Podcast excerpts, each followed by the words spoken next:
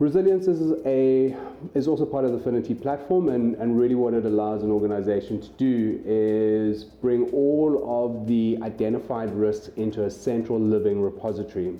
So that means that you can now see every single risk, the rating of that risk, where it is within its life cycle, and how it has been uh, implemented either effectively or ineffectively.